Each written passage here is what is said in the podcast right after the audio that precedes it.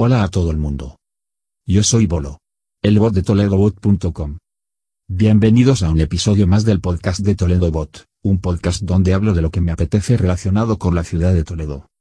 Hoy episodio número 7 dedicado a explicar por qué Toledo es más que una excursión desde Madrid. En Toledo hay que dormir, hay que estar por lo menos un par de días. Si Toledo de día es impresionante, por la noche es mágico. Te parecerá que estás en otra época, es una experiencia que no debes perderte. Por cierto, ¿sabéis de dónde viene el dicho de tener o pasar una noche toledana? Hoy también os enteraréis de eso. Espero que os guste. Pero antes, como siempre, ya sabéis que visitando la web de toledobot.com podéis encontrar la manera de tenerme como un asistente personal en vuestra visita a Toledo. Os proporcionaré información útil, planes, consejos y soluciones a vuestras dudas de una manera muy sencilla en vuestro móvil. Si no sois usuarios de la aplicación Telegram, mirad la ayuda porque es muy fácil instalarla. Incluso, después de la visita a Toledo, no pararéis de utilizarla.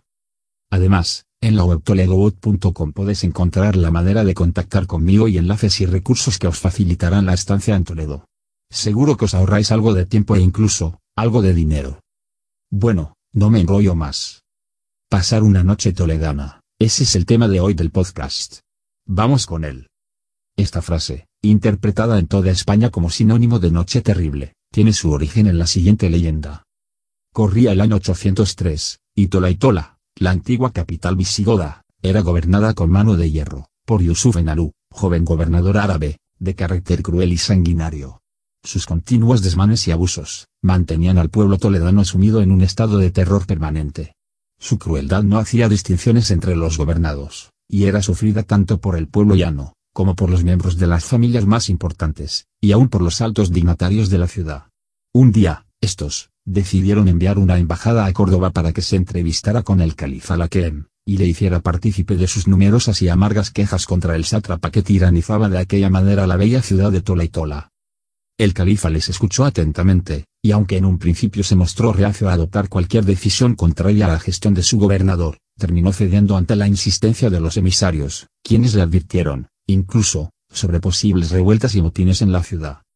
La embajada regresó a Tolaitola, portadora de una orden del califa que suponía la inmediata destitución y encarcelamiento del gobernador. La noticia corrió por la ciudad como un reguero de pólvora, y el alivio fue general, cuando el tirano, una vez desposeído de su cargo, fue encerrado en las mazmorras de su propio palacio, situado en el cerro de Montichel, actual paseo de San Cristóbal. Sin embargo, y a pesar de la caída en desgracia del temido personaje, había gente que no estaba dispuesta a olvidar los agravios y ultrajes padecidos, y un día, aprovechando el motín suscitado con motivo de un importante aumento de los impuestos, asaltaron el palacio y acabaron con la vida del odiado Yusuf Ben Aru degollándole en su celda. Toda la ciudad se mantuvo expectante aguardando la reacción del califa, y temiendo que el castigo para Tolaitola sería fulminante. Los temores se acrecentaron al conocerse el nombre del nuevo gobernador designado, que no era otro que el propio padre de Yusuf Ben Aru, que era amigo del califa y cuya crueldad y amor enfermizo por el hijo asesinado, eran proverbiales en la corte cordobesa. Sin embargo, y ante la general sorpresa, tales terrores no se vieron confirmados por los hechos. Los toledanos no salían de su asombro al comprobar, día tras día, el comportamiento del nuevo gobernador, y los recelos y sospechas, terminaron por dejar paso al firme convencimiento de que todos se habían equivocado, juzgando precipitadamente a aquel hombre, que se mostraba tolerante y magnánimo con todos, y que, desde su misma llegada, había evitado referirse a la muerte de su hijo. Los propios nobles de la ciudad, a los que el gobernador podría considerar responsables directos de la caída y muerte de Yusuf en Aru, eran tratados en forma tan deferente y afectuosa, que llegaron a olvidar el sangriento incidente, y sobre todo, las temidas represalias por parte de un padre, al que consideraron sediento de venganza. Cierto día, el primogénito del califa, príncipe Abderramán, llegó ante las murallas de la ciudad, al mando de un escogido ejército de jinetes que regresaba a Córdoba después de efectuar una campaña punitiva contra los cristianos del norte. El gobernador organizó una ostentosa recepción en honor del príncipe y sus soldados, invitando a la misma a todos los notables de la ciudad. El palacio del gobernador, los jardines, y aún las calles adyacentes, resplandecían bajo la luz de miles de antorchas, y los invitados, acompañados de familiares y amigos, todos ellos luciendo sus mejores galas, continuaban llegando al cerro de Montichel.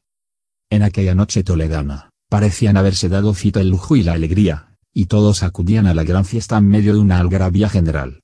Sin embargo, y tras los muros de palacio, se había iniciado ya la tragedia, uno a uno, y según pasaban por el cuerpo de guardia, los invitados eran decapitados con rápidos y certeros golpes de cimitarra. El gobernador presenciaba la masacre, saboreando la ansiada venganza, satisfecha al fin, en la forma fría y implacable que mayor placer habría de producirle. En aquella terrible noche, cerca de 400 toledanos, encontraron un inesperado final.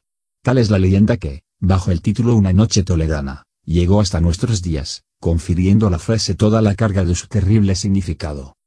Y esta ha sido la leyenda de la noche toledana, estoy seguro de que os habrá sorprendido. Como también estoy seguro que no os quedaréis indiferentes si decidís pasar una o varias noches en Toledo. Últimamente, la oferta de ocio en la ciudad ha aumentado y pasar un fin de semana en Toledo y salir por la noche puede ser un buen plan. Algunos planes para aquellos que os quedéis por la noche en Toledo serían. El primero, contemplar el atardecer desde el antiguo cerro de Montichel, actualmente Paseo de San Cristóbal. Ahí es donde dice la leyenda que se encontraba el palacio donde se produjeron los hechos de la terrible noche toledana. El segundo, dar un paseo nocturno por la zona de los conventos y cobertizos. Esa zona por la noche te traslada a otra época. Si queréis podéis ir a solas conmigo, escuchando el episodio del podcast dedicado a esa zona, o si queréis ir en grupo, podéis contratar alguna de las rutas nocturnas que hay disponibles en la ciudad. Por último, si llegáis en coche por la noche a Toledo y la ciudad está iluminada, merece la pena emplear 15 minutos en ir al mirador del valle a ver Toledo. Ver la ciudad iluminada se te quedará en la retina. En las notas del programa os dejo un enlace para ir al mirador del valle guiados por el móvil. Como digo, tener una o varias noches toledanas es algo que no deberíais dejar de hacer si venís a Toledo, merece la pena. También en las notas del programa os dejo varios enlaces con información y algún descuento que podéis utilizar al reservar alguna noche en alojamientos de Toledo. Por último, como siempre, muchísimas gracias por vuestras valoraciones de 5 estrellas en iTunes, vuestros me gusta y comentarios en iVoox. Si sabes de alguien que vaya a venir unos días a Toledo, comparte este episodio del podcast con él. Bueno, pues eso ha sido todo por hoy. Me despido hasta el próximo episodio del podcast, y mientras llega podéis hacerme cualquier pregunta o sugerencia mediante el formulario de contacto de la web toledoweb.com. Adiós alajas.